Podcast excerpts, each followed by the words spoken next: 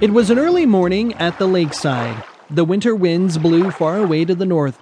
Spring is here! shouted all of the animals in the forest. Spring is here! Spring is here! Wake up, Paddle B. Daddle, said Splasher. Wake up! It's springtime! The boathouse keeper opened the doors wide, and one by one, he took Mocket, the blue canoe, and Docket, the yellow canoe, and Socket, the green canoe, out and down to the water's edge. First, he took Mocket. Whew!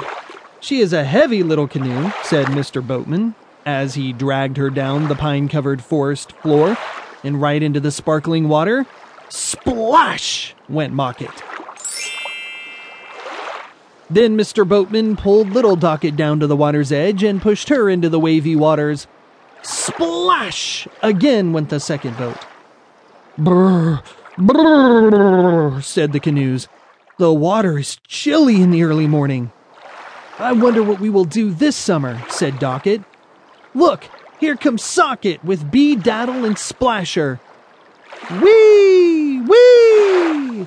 And into the chilly bright waters went Socket with her two paddles.